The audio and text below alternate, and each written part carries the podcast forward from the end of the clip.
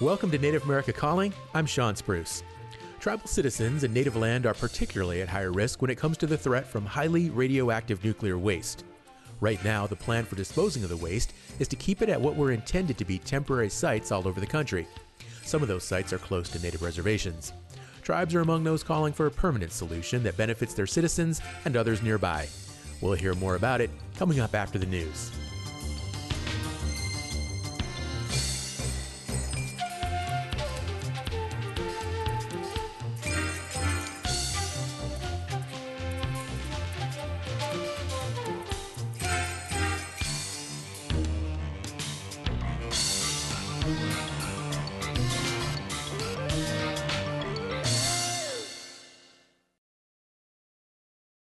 This is National Native News. I'm Antonia Gonzalez. Officials and residents in Rapid City, South Dakota are having a strong reaction after a hotel owner called for a ban on Native American guests. Connie Uhre made the statements in a Facebook post and email following a weekend shooting at the Grand Gateway Hotel. Nick Uhre is Connie's son and the hotel manager. He declined to do a recorded interview with South Dakota Public Broadcasting, but sent an emailed statement. Nick says he's against Connie's statements and the hotel will continue to accept Native American guests. He also says he's receiving threats. The community is still outraged. Red Elk Zephyr is searching for a new job after quitting his bartending gig at the hotel lounge. He says bar staff and some hotel workers have quit. So I just didn't want to be associated with that. I didn't even think about the money or anything involved in it. I just, I can't have that in my life. Workers are not the only ones speaking out. Tribes, the Rapid City government, law enforcement, and other business organizations have asked the hotel owners to publicly apologize and make amends. The Native organization NDN Collective announced Tuesday it will file a federal civil rights class action lawsuit against the Grand Gateway Hotel for what it calls its racist and discriminatory treatment of Native people. In a statement, NDN Collective President and CEO Nick Tilsen said, Rapid City is our home, our land, and our community. We will not tolerate racist policies and practices like those demonstrated at the Grand Gateway Hotel. NDN Collective and two other Native groups are planning to march and rally to the federal courthouse Wednesday afternoon. A federal appeals court has revived part of a lawsuit claiming the federal government has not provided basic education for the Havasupai tribe in Arizona. As Arizona Public Radio's Ryan Heinsius reports, parents accuse the Bureau of Indian Education of providing substandard services for the tribe's children. The lawsuit against the BIE was filed in 2017 by parents of children attending Havasupai Elementary. Most of the claims have since been resolved, but following last week's ruling by the Ninth U.S. Circuit Court of Appeals, one claim focused on basic education like science and physical education will now go back to the U.S. District Court. The lawsuit accuses the BIE of failing to ensure the school has staff to teach many basic subjects and that students aren't given adequate instruction time or materials to meet the standards of their grade. Attorneys also say the COVID 19 pandemic has exacerbated the problems with little in person instruction and many students lacking access to online learning.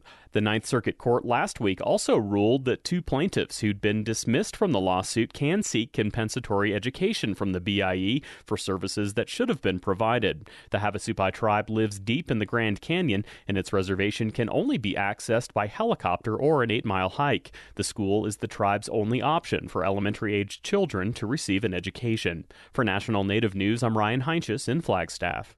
The National Congress of American Indians is developing a sovereignty institute to enhance and support tribal governance. It will include NCAI's Policy Research Center and a new initiative on leadership development. The institute will also work on civic engagement, which includes focus on voting, census, and retiring mascots. The executive committee announced plans for the institute Tuesday after a recent retreat in Arizona.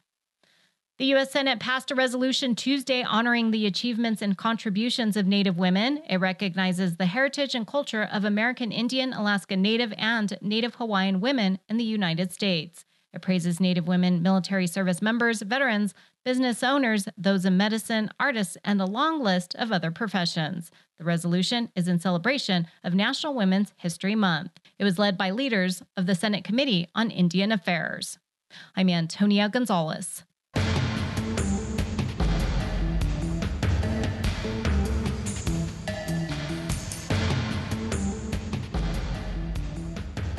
National Native News is produced by Koahnic Broadcast Corporation with funding by the Corporation for Public Broadcasting. Support by Sonosky Chambers Law, championing tribal sovereignty and Native American rights since 1976. From opioids litigation to treaty rights to tribal self governance, with offices in Washington, D.C., New Mexico, California, and Alaska. Sonosky Chambers Law. Support by the Native American Disability Law Center, a non for profit 501c3, at 800 862 7271 or nativedisabilitylaw.org.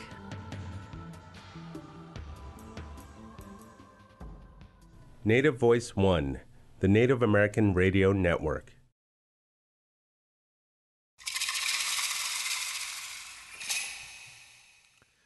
This is Native America Calling. I'm Shawn Spruce.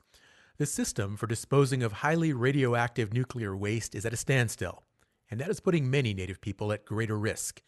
This month, several Native organizations joined a coalition of groups in the U.S. and Canada expressing opposition to plans to keep nuclear waste in what are known as interim storage facilities. Many of those facilities are near Native communities or on Native land. The U.S. Department of Energy touts nuclear waste disposal as a source of economic development for tribes that can offer good paying jobs for tribal citizens. However, opponents say the price is many generations of concern about the threat of radioactive leaks. Today, we're going to get an update on the decades long debate about nuclear waste and hear some perspectives from tribal leaders who are affected. We also want to hear from you. Is nuclear waste an economic opportunity or a long term toxic threat? Join today's discussion by calling 1 800 996 2848. That's 1 800 99 Native. Phone lines are open. Mike Childs Jr is the treasurer for the Prairie Island community. He's speaking with us today from Red Wing, Minnesota. Mike, thanks for coming on the show today. Thank you, Shawn. Rose Ferri is the project tracking and resource analyst for the Yakama Nation's Environmental Restoration Waste Management Program. She's also the cultural resource lead for the program, and she's joining us from Yakima, Washington. Rose, welcome to Native America Calling. Thank you, Shawn. Also on our show today is Jonathan Perry.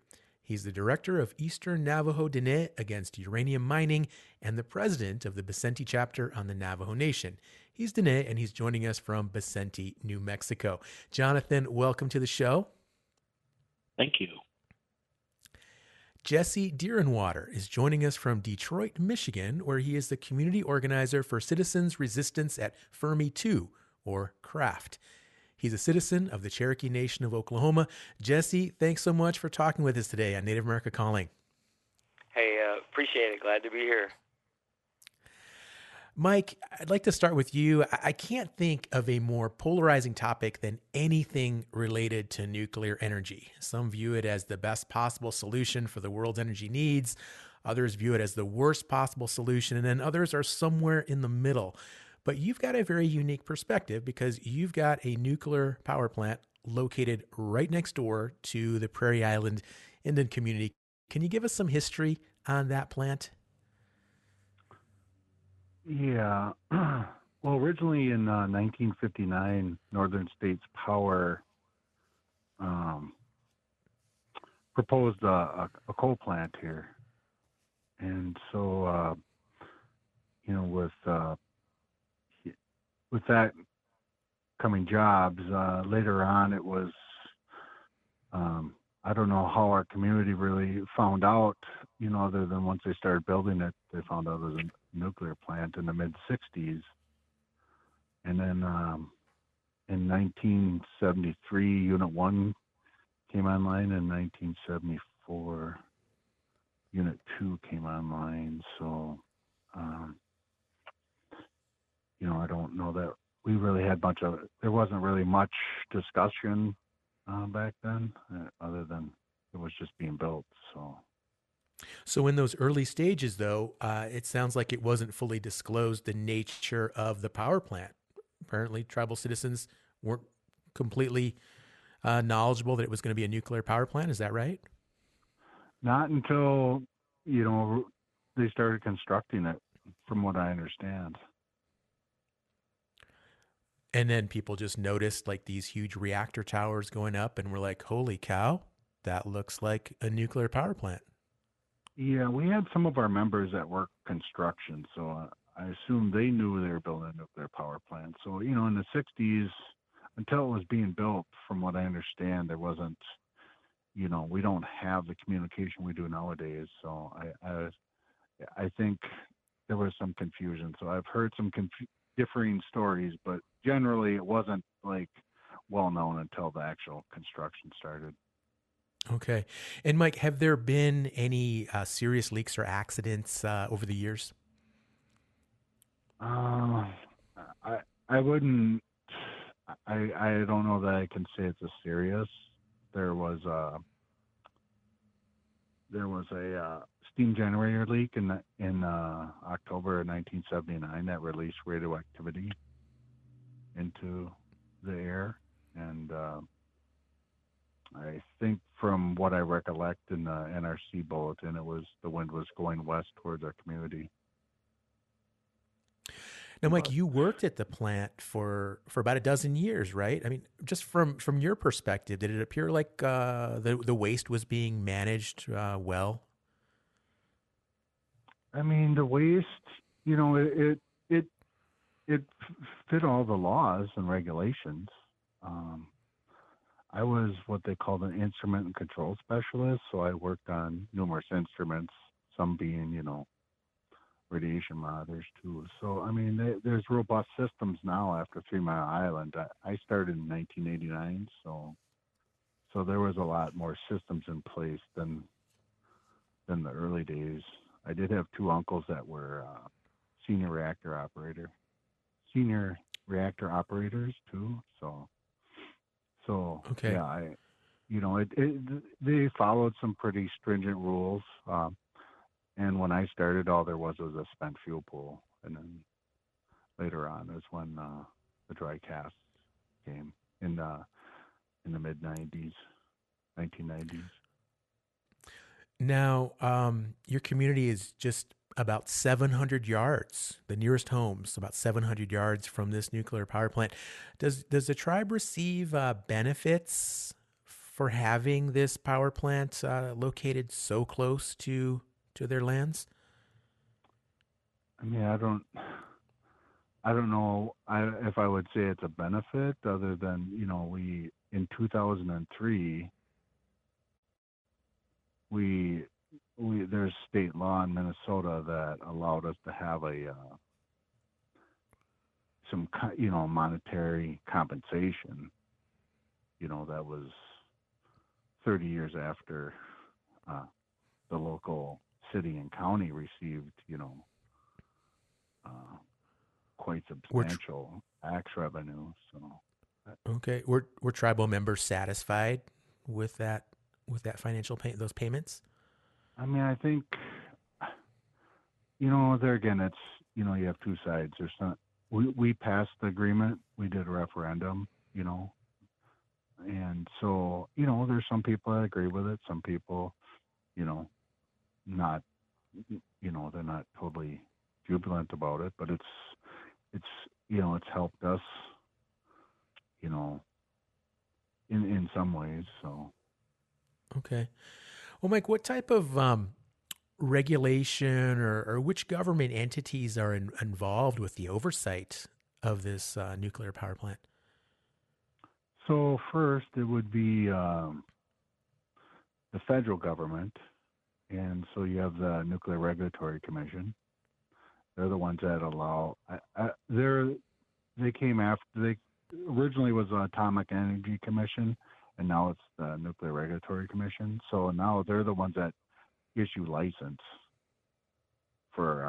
Uh, we have two two uh, Westinghouse boiling water or no pressurized water reactors at Prairie Island. So NRC holds a license. They have uh, you know they they oversee they have safety guidelines it's called the reactor oversight process where they use basically they call it probabil, probabilistic uh, risk assessment in the reactor oversight process now so um, and then we also have state regulators.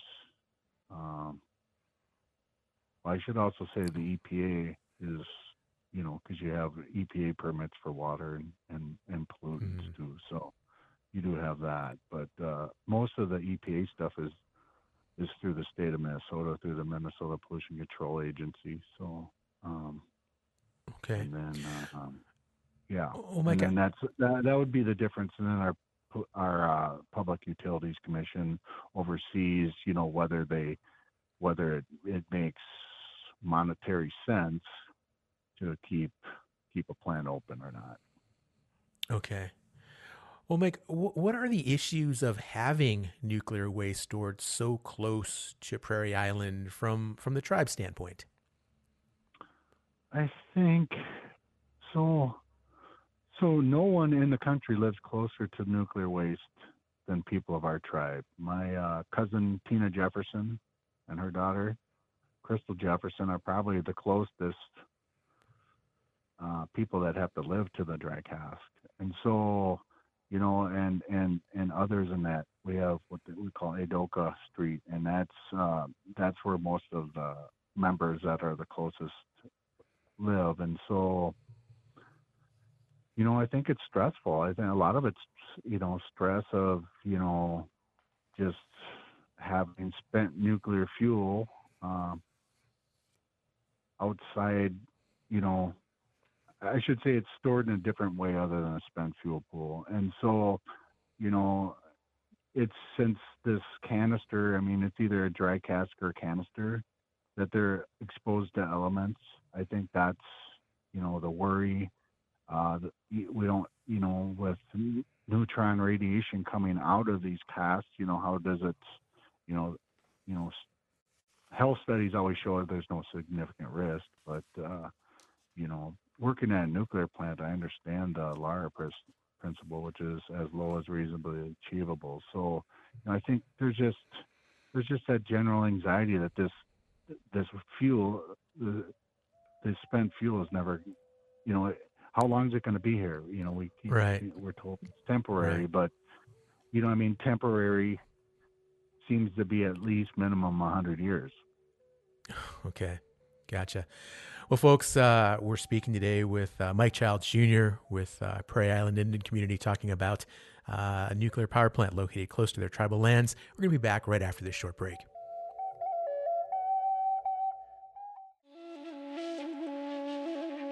Skateboard decks are the canvas for dozens of native artists who are merging old and new traditions in an exhibition in Albuquerque.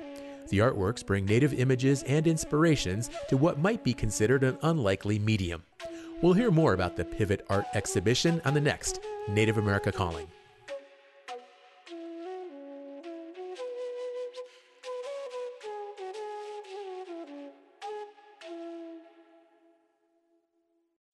Skuk tash i wum tuka mo am yu kutuka matoaki amo u aha it tash amohanyoik mamakai ambaichis ok healthcare.gov o amohakukudik kumako gigik sikork sikork waik kumako gigik go kutas humuk jud idop amjit himuk centers for Medicare Medicaid hachipka. Tuning into Native America Calling, I'm Shawn Spruce. We're revisiting the topic of nuclear waste today. It's currently stored at dozens of sites across the country, close to where it's produced. This often means it's upwind of tribes. If you'd like to join the discussion, you can reach us at 1 800 996 2848. That's 1 800 99 Native. And before we went to break, we were speaking with Mike Childs Jr., and who was explaining uh, concerns of tribal citizens about nuclear waste there uh, near their community, some of which can remain active for thousands of years. And, and Mike, I know the federal government promised to remove the waste that's stored there uh, at Prairie Island. What is the prospect of that promise now? I mean, for me, the Nuclear Waste Policy Act is still the law of the land and needs to be enforced. I guess uh, I think as natives, we all understand when there's uh, not an answer, right? How mm-hmm. you know we understand the timeline, right? And so, you know, I think from the time the plant started um, operating to the time. Right now, the license expires in 2033, 2034, because there's a 20-year uh, extension. Is I guess you know how what is temporary you know what is the length of time for temporary storage you know i, I you know i guess to me it it means 60 80 100 years. I, I without an answer I, i'm not really sure i guess you know i mean it's 40 years since the nuclear waste policy act has been law i think in eight and then in 1987 i think it was amended to, for yucca mountain. So i you know i don't know really I guess without you know without a, a, an answer from the government, I, I guess you know that's the fear of of my people is that you know when's it going to leave? I guess or you know when's the federal uh, government going to you know uh, mm-hmm. do with what they said they're going to do with it? So, well, do you think uh, tribal members, you know, are generally are, are, are they hopeful? Are they distrustful? I mean, what you know, what do you kind of gauge the community sentiment at with regards to this issue? Uh, I don't know that they're hopeful. Like I said, you know, it's 1982 is when the Nuclear Waste Policy Act was passed. It's been 40 years, and and so, you know, 40 years of, uh, you know, the waste is still here. I I, I don't know what else. You know, I I, yeah. I don't I don't see many people being hopeful. Sure. Well, Mike, thanks again for that background. Let's move a little further west. And again, we have Rose Ferri. And Rose, uh, similar to Mike, uh, you folks are also uh, situated very close to a nuclear site, uh, the Hanford site. Uh, can you give us some, some background and a timeline on, on this Hanford site? Um, yeah. So the Yakama Reservation is approximately 50 miles from the Hanford Nuclear Reservation. And what Hanford is is it's a facility. It was it was part of the Manhattan Project, and it was a facility that um, basically uh, manufactured weapons grade plutonium that went into the bombs. And the process for that versus the process for commercial nuclear fuel is somewhat different and the uh, remnants because you're highly highly refining to get to that weapons grade plutonium. So the the amount of contamin of, of contamination that we have at Hanford it is literally the most contaminated site in the western hemisphere. Um, we have some of the nastiest legacy weapons grade uh, uh, remnants that uh, of anywhere in the western hemisphere. Um, on top of that, we also have an operating uh, nuclear power plant. Um, Energy Northwest operates a nuclear facility on the Hanford site. So um, while the uh, reactors uh, for the Hanford proper, I will call it, there were eight reactors, those have all been shut down and they're in the process of either being cocooned or, or have already been cocooned in the last few years.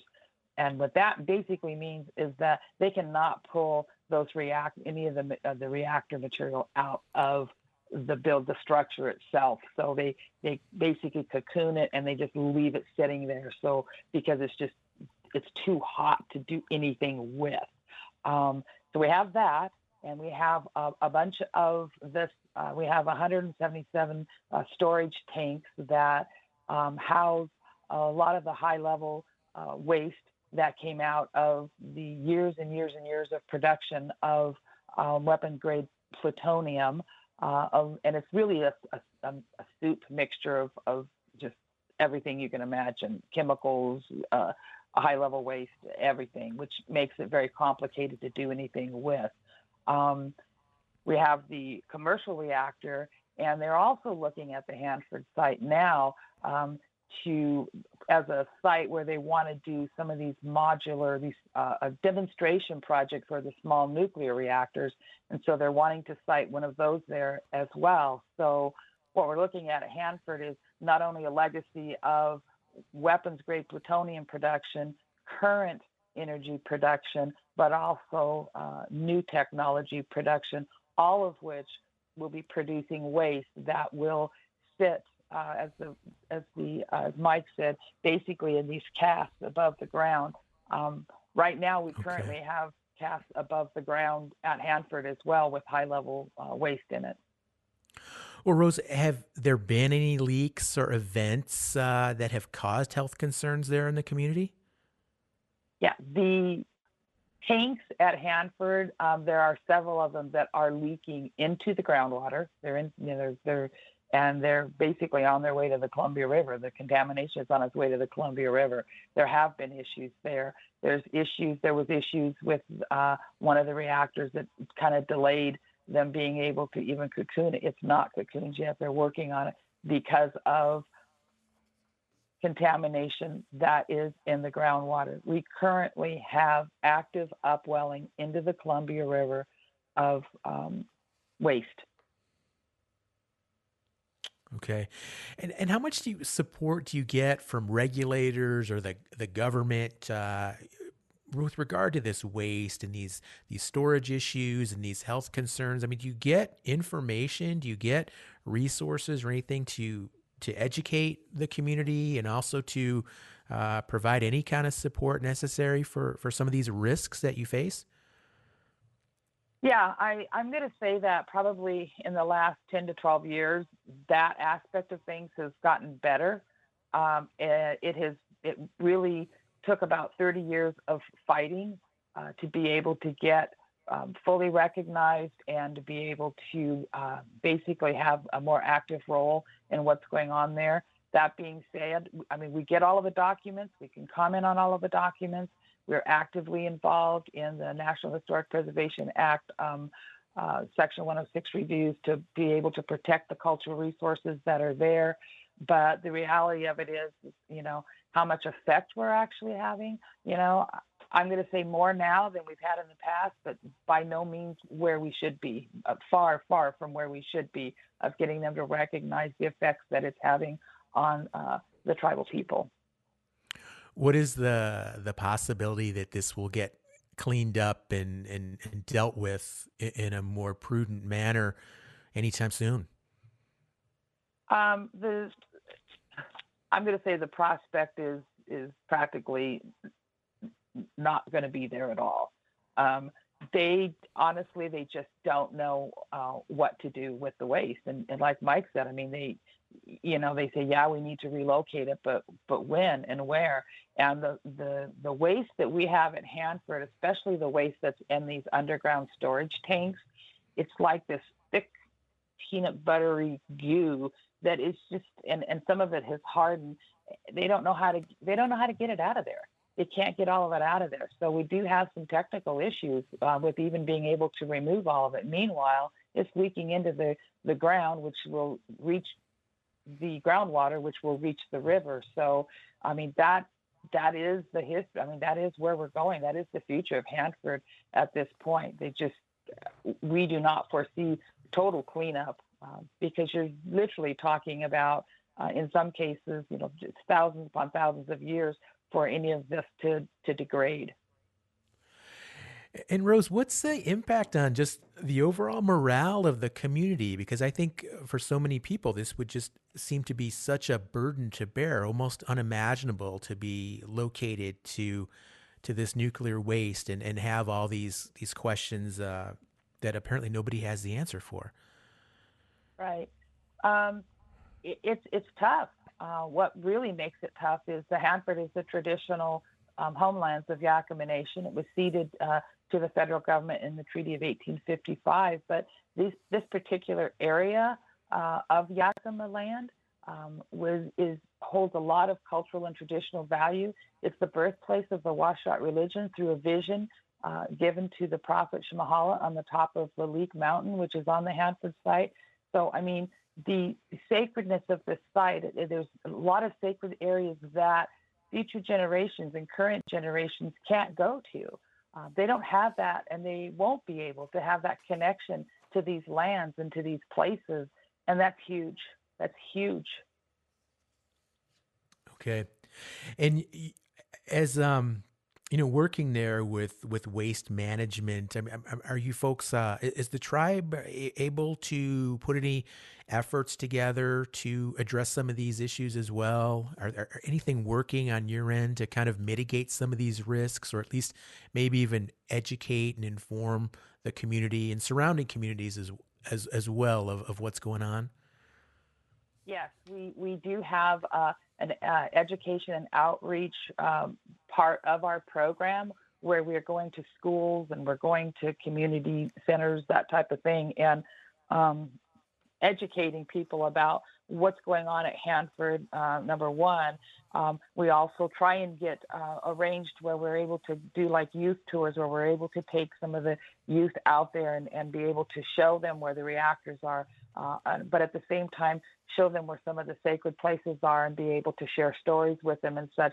Um, a big issue right now is not just the cleanup of Hanford. Obviously, we need to get that done and, and be involved in that, but also to be able to to keep the stories alive in the young people so that they know the importance of this land and how it, um, you know, because this land is part of this land, is it defines Yakama Nation as a people, and it's important not to lose that. And so we fight every day to make sure that we are coming up with ways so that we can keep that alive.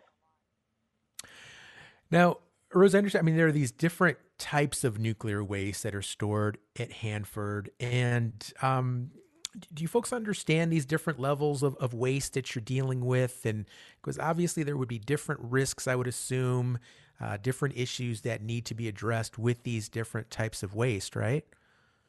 There is.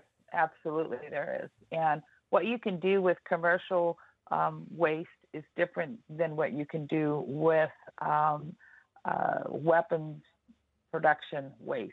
Uh, they are they are different, um, and contain they're all contained. I mean you know as, as contained as can be but the the issue that we have clearly with especially with the weapons grade uh, plutonium manufacturing that waste is that it's been stored in very old tanks that are failing basically. And that is a that's a bigger issue uh, for us now is is how do we can how do, how do we get that contained so that the environment is not um, being affected by this waste. Okay, and, and Mike, that's uh, one of the current issues there at Prairie Island as well, right? Is the the Xcel uh, company that manages the plant? They're they're they're trying to change the type of storage containers, right, that currently houses the waste there at Prairie Island. Yes, from uh, bolted. Right now, the the the canisters are bolted lids. The walls are like nine and a half inches thick, I think, to a welded canister design, which is is a one inch thick steel, and then they put it in a concrete, what they call an overpack. Okay, all right. Uh, similar technology being used there uh, at Hanford, Rose. Um, for commercial um, grade yeah, they they did have it in wet storage, and they and they're pulling it out and they're putting it in. I think the similar type of of cask, Absolutely. And okay. they're moving some of the waste from the tanks, and they're they're they're putting that in. You know, I'm I'm not sure what kind of container those are going in. To be honest with you. And do, do you folks um, get out there to that site periodically and, and, see this work in process? I mean, I mean how, how involved are you in, in the day to day management of of this waste abatement and, and storage? We are out there. We've got a we've got crews out there today. As a matter of fact, um, looking over Yakama Nation interests in one way or the other. We're out there at least a couple times a week. And is there a danger for those folks that are out there working so close to uh, this plutonium waste that you describe? Um, no, uh, we they they are pretty good at, keeping us um, away from that, but we all wear um, yeah, what's it called? It, it, it, we we all wear something that man that um, measures uh, any kind of um, exposure that we get, and they track that yearly. Um, so when you're out there, you you basically wear something that will track the, le- the level of exposure. And then do people also have to wear special gear, any kind of uh, coats or any type of protective gear to limit that radioactivity that could possibly uh, impact them? Um, no, they keep us usually away from that. I personally have had to partially suit up depending on where I was going. I mean, I've been down inside like some of their waste sites that they've that they remediated, and so I I've had to be scanned and or I've had to wear you know some gear when I've got out to some places. So it just depends on where we're at. Okay, Rose, this sounds like really creepy. Is it like creepy out there being around that area? It sounds like something, something like out of a sci-fi movie, honestly. you kind of feel like it is sometimes, but it it can it can be. I mean, it's um, we were out there, you know, I mean, there's been times when I've gone out there and they've got sirens that mean different things. You know, you either, you know, shelter in place or you go to the nearest facility. And I, and it is going to be very, very scary um, when the sirens go off and you have to shelter in place until they figure out what's happening. There's, you know, they've, there's been leaks where the sirens have gone out off in specific areas. You have to keep in mind Hanford is 586 square miles so it's a it's a very large site, and so it yeah it you know you just and we have to there's there's protocols and procedures that you have to know to be out there. Okay. Well, we are talking today about nuclear waste storage facilities located near tribal lands. And if you have a question or a comment for today's show, please give us a holler 1 800 996 2848. Back right after the break. Program support by Amerind. For 35 years, Indian Country has put its trust in Amerind, providing insurance coverage, strengthening Native American communities, protecting tribal sovereignty, and keeping dollars in Indian Country are Amerind's priorities. More information on property, liability, workers' compensation, and commercial auto needs at amerind.com. That's A M E R I N D.com. Listening to Native America Calling, I'm Shawn Spruce. We're talking about the threat highly radioactive nuclear waste poses for Native people.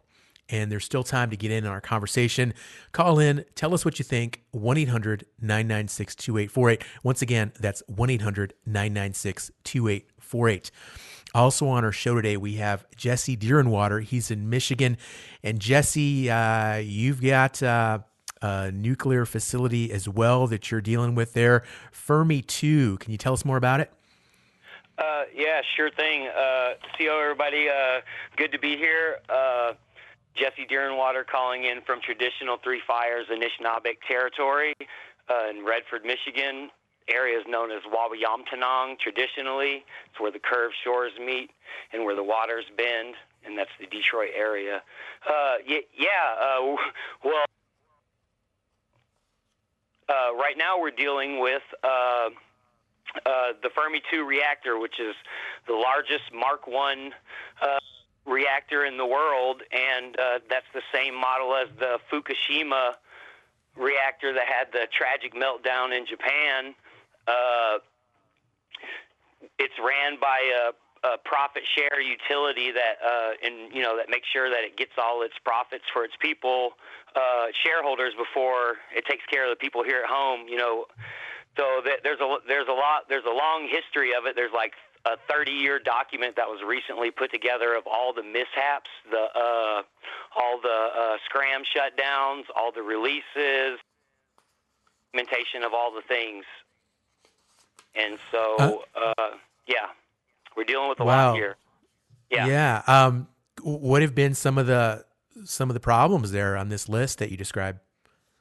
Well, uh, uh, let's see here. Uh, people had been arrested, and workers had uh, fallen to their death uh, before the site ever went on soil. Uh, radioactive contaminated water had leaked from uh, condensate storage tanks into the soil. Uh, the, the potential soil was excavated, monitored, and uh, reapproved for reuse on site as fill dirt. Let's see here. Here recently, uh, in the past few years, uh, we have them dumping uh, dumping wastewater on an expired permit uh, for years. Uh, and then we flagged that and tried to intervene. And uh, before we could even do anything, they submitted their pe- permit paperwork, and you know, we've had a hard time uh, trying to hold them accountable. Since then, uh, uh, here in recent years, due to radioactive waste, uh, their their storage pond uh, where they hold the spent fuel, uh, the neutron absorbing materials, which uh, keep it stable and keep it from like basically having a criticality, you know, like meltdown, basically. Uh, uh, are degrading. So these neutron absorbing materials are degrading. And when they got relicensed, the the reactor got relicensed. They were supposed. They had said they were going to fix that, and they had a plan to do it. And uh, uh, a new thing came out. Uh, and uh, uh, they decided they were going to use it, and so we intervened, and uh, we didn't we didn't win, but there were some safety modifications and a bunch of things that came from it, and uh, that's not really good enough for for us because here now we're locked into a new deal with this new like experimental fuel GNF3. It's a, a higher enriched fuel, which means it burns hotter, produces more waste, has more releases, has to use more water for cooling in an already degrading plant, and will be stored in an already degrading spent fuel pond, and is uh, unable to be moved or transported. And this is like the nuclear transport uh, regulators put this out that this type of fuel cannot be transported for up to 100 years because of the heat and the instability uh, and, and what it takes for it to cool down. So this new GNF3 fuel that our reactor is now using has locked us into like a 100-year death deal uh, uh, here on Lake Erie. You know, this uh, uh, this fuel is going to be here and can't be moved even if we want it to be gone and even if they come up with a place in between now and then to get off the Great Lakes to get this waste here off the Great Lakes uh, uh, yeah so, so so that that that's uh you, know just just sure some of the sure, things okay. you, you know some of the things Yeah, yeah, just some of the things, and- and so so concerning. Jesse, any promising movement from the Biden administration on dealing with nuclear waste? No, not at all. Uh, I have uh, recently uh, uh, been involved in a lot of different things uh, uh, that, that have been happening. I, I've uh, been been involved in some things actually.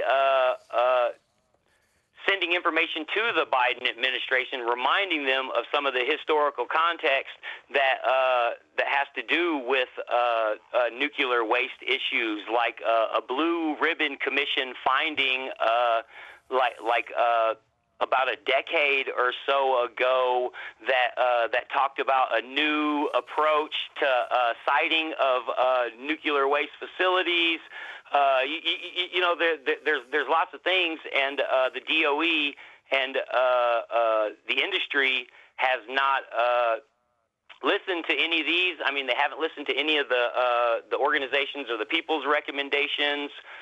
So, so, so, so yeah, uh, no help. As a matter of fact, they want to up nuclear energy production to cut down on carbon, and so uh, really, uh, it's not really any help that we're getting. It's potential more harm. And so, Okay. Uh, let's bring another guest on the, on the show, Jonathan Perry. Again, he's director of Eastern Navajo Dene against uranium mining. Jonathan, um, Navajo Nation has a long history uh, of dealing with uh, uranium mine waste. Can you tell us more about it? Uh, yeah, thank you. Thank you uh, for this time uh, to share this information. And uh, I'm I'm from the uh, eastern uh, section of the Navajo Nation, and uh, the Navajo Nation has had a long history, as you just stated, uh, going back to the mid 1940s, uh, going into uh, four decades. Uh, there was a, lot of production for uh, extracting uranium and processing, and so we have over 523 clustered sites, and that was based on the, the last, the previous inventory that was done over 20 years ago. And during that time, there has been several other locations that need to be um, added to the listing, but uh, these 523 sites are scattered across the Navajo Nation. Uh, these are areas where um, mining companies had come in and uh, uh, set up their claims and, and started extracting uranium. Uh, where I live, uh, I live in a complicated area where we have the checkerboard, which is uh, what we call it because uh, if you were to look at our communities in Eastern Navajo Agency, you would see uh, such a, um, uh, a diverse uh, landscape of, of, jurisdictions. And so the community that I'm from uh, is outside the reservation, but still within the Navajo Nation.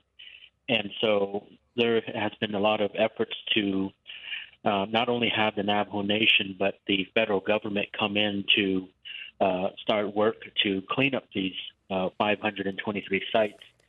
And uh, to this date, that has been minimal. And so, with our organization, the Eastern Navajo Dene Against Uranium Mining, we're also part of a larger um, alliance here in northwestern New Mexico, uh, the Multicultural Alliance for a Safe Environment. And in our work to prevent new uh, proposed projects, we also want to shed light that um, the nuclear industry is not, or the nuclear energy is not green energy because, as uh, my my colleagues on the calls uh, today have stated, there are waste issues. There are a lot of of uh, different complications that come with with this industry, and so with the Navajo Nation, we're we're having to deal with that as well. And what we're encouraging and what our statement is to also um, oppose new uh, uranium mining is that we do need to clean up these uh, these areas, and many of these areas are are not properly uh, identified in the community. So you have some places where these sites are sitting right next to a home, or their their uh, material that was used in the mining operations were used to construct living facilities uh, houses and traditional Navajo hogans. And so uh, the community they're they're exposed um, pretty much every day, and um, okay. So yeah, we, yeah. we have long. Okay, and I, and I understand you know higher rates of, cancers and things like that uh, for you know a lot of folks that that are, are, near that waste or folks that have worked in, in the mining industry in the past. We do have a caller on the line, Leona. She is in Albuquerque, New Mexico, listening on KUNM. Leona, you're on Native America Calling. Hi, um, Yate. I just want to um, talk a little bit about the waste. Um, I hear from our relatives up in the Hanford area and, and in the north. Um, I I appreciate all the information, and I think it's really important for us to, you know, have a united front um, when deal, when dealing with the federal government. Um, I'm Dine. Um, my clans are Twadich Eating, Schlitz, and Abatin Bashishtin Kian, And I am a community activist but I, I actually work with Jesse, um, and there's a lot of federal processes happening now. And one of the things um, groups are advocating for, community-based groups, are to to actually keep the waste at the site until the federal government has some place to put it, because there is no place to put high-level radioactive waste, um, the commercial stuff used for energy. So the weapon stuff is a huge mess. Um, Hanford needs a lot of funding. That needs to continue. It needs dedicated funding in perpetuity for how contaminated it is. But all of the sites across the country are different and need to be handled justly.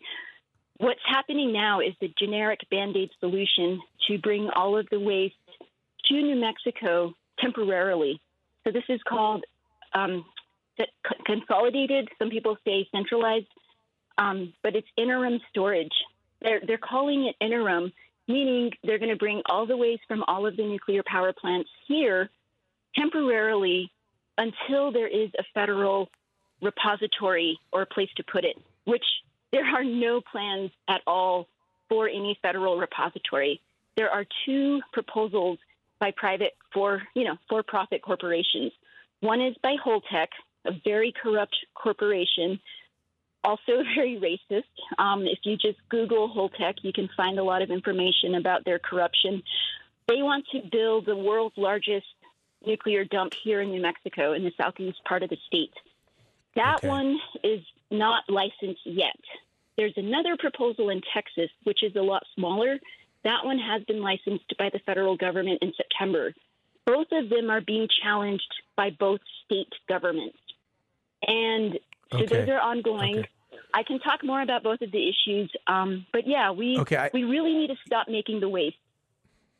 Okay, yeah, and, and really appreciate those those comments, Leona. And, and and I think what this really underscores, and and, and Rose touched on this earlier, how there's just uh, nobody really knows what to do with this stuff. Uh, so they're just kind of grasping at straws and throwing ideas out there. And again, you're suggesting in some cases this waste is just better left where it is uh, rather than risk transporting it to another site, such as the one that's being proposed in New Mexico. And, and I want to ask Jonathan, what's your thought on that? I mean, this uranium waste that you folks are, are dealing with, what is what what is a possible solution uh, in, in the long term there that, that you folks see there at Navajo? Well, that, that's a very good question. And, and one thing that uh, our communities don't want to do is have this transported to any other areas or any any locations. And um, well, in terms of that, because we, we the thing about these plans is that they often bring proposals to other indigenous locations, indigenous communities, or uh, communities of color, and so these these demographics are usually always targeted for uh, possible solution sites. And with Navajo Nation, uh, our communities understand, you know, the complexity of that. And in our cleanup efforts, we want a, a solid plan, but we we don't have one in place. And the coordination with the federal agencies and the state government is just not there to to have this type of conversation to uh, bring forward those types of plans because you have other locations like the Southern Ute, which are, are fighting their own fight, but you know the the option is to possibly take you know waste that location as well, and we don't want to do that. We we understand the situation, but you know there there, there there's just a lot of, collaboration that needs to work to happen, but does not happen with our our regulatory authorities, and there's really no solution. Okay. Well, I, I want to give Jesse uh, the last word here, and we we are going to have to wrap up the show here in another couple of minutes. But Jesse, um, Leona mentioned that she works with you, and I, I know you are in the process of starting a national native nuclear waste coalition. Uh, in about one minute, could you give us just a brief synopsis of, of what that is all about? Uh, yeah, basically, uh, uh, from east to west, north to south, uh, us here on Turtle Island natives uh, are impacted in different ways all across the board. It's all native land that it's on. We're in different communities from different processes, from uh, from waste storage to mining, and uh, uh, we're, we don't we're not really connected to each other. I look out there and, and I see whole coalitions of uh, multicultural this that and the other, and uh, uh, and just few little specks of us in there. But we all know a lot, and we're all doing hard work, and we come from generational things, and we have communities that are he- heavily involved. So it's time for us to come together and resource share, uh, skill share, unite, build our fronts. Co- you, you- you know, use our traditional teachings to try to find this outcome. You, you know, you know what I mean, and some of the different stuff that we're working with. And uh, so, so, so, so, so, yeah, uh, uh, you can reach out. Uh, we have a, a email started uh, in nuclear colonialism at gmail.com. Uh, and that's uh, Leona and I and a couple other people. You know, we we, uh, invite uh, all Okay. uh, Native people, uh, especially those working on the issues, actively involved in the fight, who may be having their stories extracted. Uh, Okay. You know, and stuff like Thank that. Thank you, So- Jesse. Thank you so much. Uh, we're now going to have to wrap up today's discussion and, and what's been a challenging conversation about nuclear waste storage facilities and their impacts on native lands. Gratitude to our guests, Rose Ferri, Jesse Deer In Water, Jonathan Perry, and Mike Childs Jr. We're back again tomorrow for discussion on an art exhibition that features native designs on skateboards. I'm Shawn Spruce. Thanks for listening.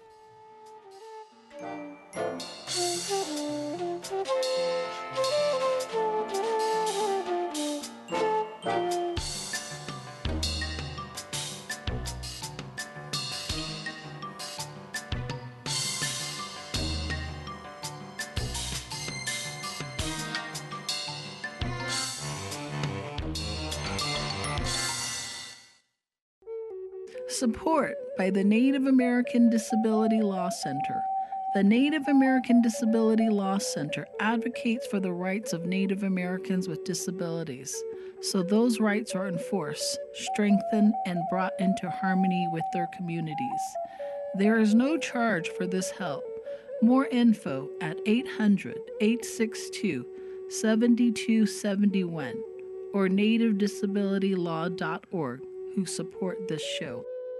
Support by Roswell Park, who know tribal communities face persistent challenges in health equity, such as cancer and higher death rates. The Center for Indigenous Cancer Research at Roswell Park Comprehensive Cancer Center is dedicated to advancing cancer research that will lead to translatable science, medicine, and cancer care for Indigenous populations worldwide. Are you at high risk for cancer? A no-charge online assessment tool is available at roswellpark.org/assessme.